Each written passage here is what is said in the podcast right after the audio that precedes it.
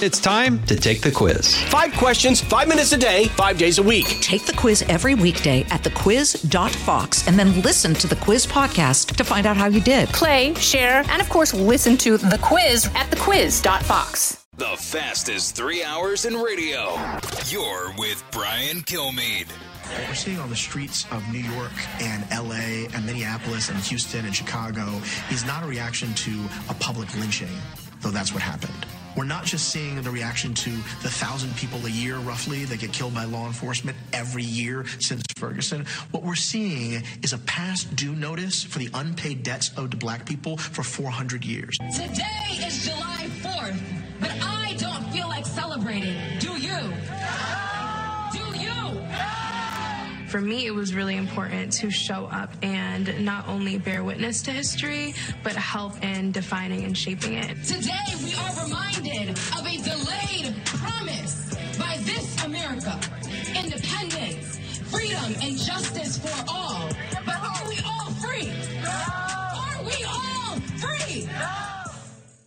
Uh, welcome back, everybody. Uh, so that is a cut from Boiling Point. It's a BET documentary, how racist we are as a country, of the George Floyd pro- uh, protest. And you would think that if you listen to almost every media outlet and pick up almost every major newspaper. But the facts get in the way of this. While we're not a perfect society, we have made unbelievable progress, and never before have there been more opportunity for more genders, uh, for for uh, gender equity as well as racial equity. That, according to the study of Wilfred Reilly, which I thoroughly agree with. He's an associate professor of political science at Kentucky State University and the author of books Taboo: The Ten Facts You Can't Talk About and Hate Crime Hoax. Uh, uh, Professor Reilly, welcome to the Brian Kilmeade Show. Oh, thanks for having me on the show, Brian. So, Professor, I'm reading your commentary magazine column, and you talk about how really America really not that racist, and the progress we made, uh, really from 1865 to today, is phenomenal. What makes you think so? Yeah, well, I mean, the facts, basically. But the, the column is an overall analysis. I mean, so the first page looks at residual but real racism that does exist in society. Um, I personally think this is mostly class, but your resume is a bit more likely to be rejected if it has a black name on it, so on. And I talk, I'm, I'm a former business exec, so I talk about actual solutions to that. If you think this the cause is racism, let's replace the names with numbers, let's encourage people to use initials. But then I go into sort of the reality of group relations in America today, where I point out that in response to that racism I described, we've had pro minority affirmative action for the last 55 years. I mean, the Philadelphia plan dates to 1967, 53 years. You know, there's a huge minority business sector, and no one seems to have ever looked at how whites do when they apply to black owned or Asian owned businesses.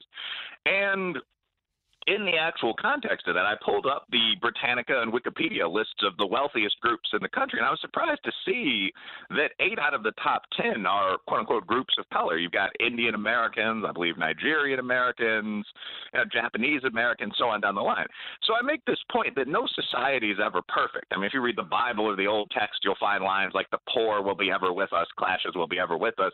But we seem to be doing pretty well, and that's definitely not the panicked image you get from a lot of mainstream media showing videos of people clashing in the streets with weapons and so on. That's that's not reality for almost anyone in the country. You're right. Our you know our country legally banned uh, segregation in 1954. Virtually all discrimination formally illegal in 1964, and has practiced pro-minority affirmative action since 1967. And since that time, we are making more and more progress. What happened? Why don't we have? Uh, why is that not the perception for most of America? Because there are people that have a vested institutional interest in making that not the perception. I, re- I really don't think that's paranoid. It's just sort of a business case reality. I mean, those great groups that did a ton of good in the 1960s, if you're talking about you know the SPLC, ACLU, so on and line, are still here. And the question is if there's very little real ethnic conflict, at least at the level of violence, at least at the level of big money, is there a reason to write these groups a check? And the answer to some extent is no. So, what we've seen, I think, is the redefinition of terms like racism. Racism used to mean, and still does mean to me and almost everyone else in the real world, disliking members of another race. But when someone like Ibram Kendi, the sociologist, or Robin DiAngelo, name dropping some of the academics here, says racism, what they mean is any system that produces outcomes that are at all disproportionate. So if blacks do worse than whites and Hispanics do worse than blacks on the SAT, the test must somehow be racist, even if no one can figure out how. And I mean, I frankly just think that's nonsense. By that standard, you know, the NBA and the NFL would be the most racist institutions in society. You know, mostly black, everyone else is white. There are no women at all. Uh, I, I don't think that stands up. So when you saw the George Floyd protest, first, first off, your reaction to George Floyd and, and what happened uh, as the trial, as the jury gets set and the trial begins to start? I mean, I think what happened to George Floyd was a tragedy. Uh, the very least, you know, a man died. In the worst case scenario, a man was murdered. I have a lot of friends in law enforcement. I teach in political science and criminal justice, and they'll try to argue, you know, that neck hold is still the technique used in some non-updated police training manuals. My response to that would be, if I mean, I do some sparring on the side. If your technique for restraint is holding a guy down for eight minutes, you need to you need to change that. So that is a tragedy. The question with George Floyd is what it represents, right? And the presentation of this, MSNBC, CNN, so on, has been this is just another example of our white supremacist society lynching a black man. An all-white team of officers had their knee on America's neck. The reality is that either two or three of the four officers involved with Mr. Floyd's death were men of color. Thao is of Hmong descent. Kueng is, I think, Korean and black.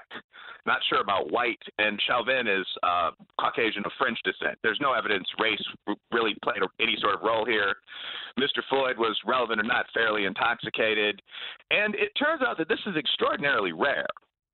Uh, if you go to www.killedbypolice.net, any site like this, the total number of unarmed people, like Mr. Floyd, not armed criminals, unarmed, fairly innocent people, killed by the police in a typical year is between 9 and 15 and generally about two thirds of those are white. So the idea that this is a problem that's sweeping the country, that again is something that's being said for gain by members of kind of one political side. That's that's not really true. Well, uh, how do you feel about yeah uh, reparations? One of the main things they talked about yesterday was reparations, and that lit up the phones. And I had people from all walks have different opinions on this. And you know, it's beginning in Chicago where they're going to pay people, uh, a small group of people who have ancestors that date back from, I think, 1909 to 1925 who were discriminated when it comes to housing, which they feel based on their color, skin color, up to $20,000 to fix what they have now or to get a new home. And they say this is just the beginning. There's so many other cities and states that are moving in that direction. How would you feel about that, uh, Professor Wilfred Reilly? I actually, now obviously I myself am a right leaning businessman, but I actually have a more nuanced perspective on this than you might think. I mean, the U.S. government has paid reparative payments in the past to Japanese Americans. On the the real problem here is that no one in America has ever been a slave. Um, I mean, we haven't slavery itself. What you'd really be paying reparations for ended in 1865 when the integrated Union Army conquered the South, burned every building o- over three stories to the ground. So, I mean, the moral argument there is a bit iffy, but I think that a bigger problem would be the logical arguments.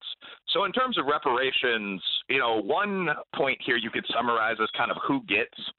For example, I'm half black, the other half Irish and Native when I receive reparations. You know, who pays? Do the descendants of those heroic Union soldiers who are 89% white, do they pay reparations? Do individuals who came here from slavery in Sicily or Russia, do they pay reparations? And the next question is who's next? I mean, only a fool would forget that Native Americans, Irish Americans, women have organizations as well that would next make this demand. My final sentence here is kind of I don't think you can have reparations and what we have. So, as you mentioned, we've had affirmative action for 50 plus years. We've had reparative programs in place. I personally would rather get $50,000 to invest once than have affirmative action go on for the next 60 years. But you can't have both. And I think the next step, which could actually lead to racial tensions or even racial violence, would be people demanding both, saying, well, reparations was a good first step. And I think that'd be a disastrous step for the country. Yeah, I don't know how you do it. Barack Obama, uh, evidently, his uh, mom's side descendant uh, uh were held slaves. Obviously, does Barack Obama write a check? I, I don't know how that works. Uh, Professor what? Reilly, I was also struck by uh, a couple other things. Do you remember that the college scandal with all these uh, uh, these these rich actor families who are pretending their kids were in sports, so they got fake scholarships and admission to schools? And Yeah. So I was shocked too that I saw a lot of black students come up and say, you know what? Now you know how we feel. Because a lot of people look at us on campus and they say, you're only here because you're a minority, because uh, that's how this is their words, not mine. And people look at us sideways saying, well, you're only here because they got a certain amount of minorities that have to go to Harvard, have to go to Yale, have to be admitted to Princeton. And now when you see a celebrity walking on campus, they can they get the same looks that a lot of blacks feel, right or wrong. You know, how did you get in? Because you're a celebrity, because your mom paid off somebody? And they say, well, now you know what it's like for us because I was valedictorian. When people look at me like I got a special dispensation because of the color of my skin or because of my heritage. And I was shocked by that because, you know, I never thought about it for, for people that earn their way onto these campuses. Uh, they, they're not looked at that way because of the, the affirmative action, uh, said or unsaid, with these schools. Yeah, I mean that that definitely is one of the side effects of affirmative action. So just Brian, as I suspect you in your personal life, I mean I'm not a bigot, hate, or racist, but it is important that we talk honestly about this stuff. Affirmative action isn't some illusion. Um, affirmative action is extraordinarily real. I mean, if you are a government institution or government contractor, you might correct this a bit, but you can be sued if your workforce, staff, even student body doesn't meet proportional representation guidelines. So virtually every institution in the country is trying to bring in a student body. We see this even in the historically black colleges, which is my sector, but trying to bring in a student body that is, you don't want to say diverse enough that you don't get sued, but it pretty much looks like America. And I mean, right now that would be what 13% black, 17% Hispanic. And the simple reality is that for a lot of reasons, including past racism and quote unquote hood culture, those groups trail whites on the SAT by 100 to 150 points. And then you have to bring in the other elephant in the room, which is that Asians, Jewish Americans, several other groups smoke whites and blacks by more than 200 points. So to actually get this representation, this UN looking campus, what you're doing is taking a guy from group A, let's say Latinos, uh, who might have an SAT or a board score of 400 points below a guy from Group B, let's say Asians or Jewish Americans. So that actually is the cause. It's not racism or something magical in the air of a lot of these scoring and grading disparities that we see on the campus. So it, it is, yes, it's unfortunate. I was in this position to some extent, but if you're a black student that got the marks, got the grades, played the sports, and got in, yeah, people might look uh, negatively at you. I think a bigger issue is simply colleges admitting a bunch of people that didn't earn their way into college. I'll stand up and say it's not just the minority kids here. If you look at the percentage of people that are wealthy white legacies, that are athletes in sports like lacrosse, not necessarily men's football, that are, you know, in-state admits, what you just mentioned, rich people who bought the school, the quadrangle. I mean, that's probably plus affirmative action is probably the biggest group. I mean, that's probably 70% of the students on most Ivy League campuses. So a lot of people would say, get rid of all of that and let people, you know, run for the brass ring and let the best people get into school. And I, I agree with that. Yeah, I, it's, just fascinating. These are the conversations I want to have as opposed to uh, wrecking my city because something that happened 225 years ago or because I'm white thinking that I have bias and racists. That gets people on the defensive. Then they say, I was going to engage in that conversation, but I can't win. I'm done. But we need to, I, this is the conversation I thought we were going to have a year ago with the George Floyd stuff. But we never got there. It was apologize. Um, I want you. I want to share with you what Kamala Harris said this morning about what happened in Atlanta. Cut 42. I think we have to be clear that we have a history in America that we need to deal with, a history that included the Chinese Exclusion Act uh, in, as a law, um, uh, that we interned Japanese Americans who also fought for the liberties of Americans um, in, in war.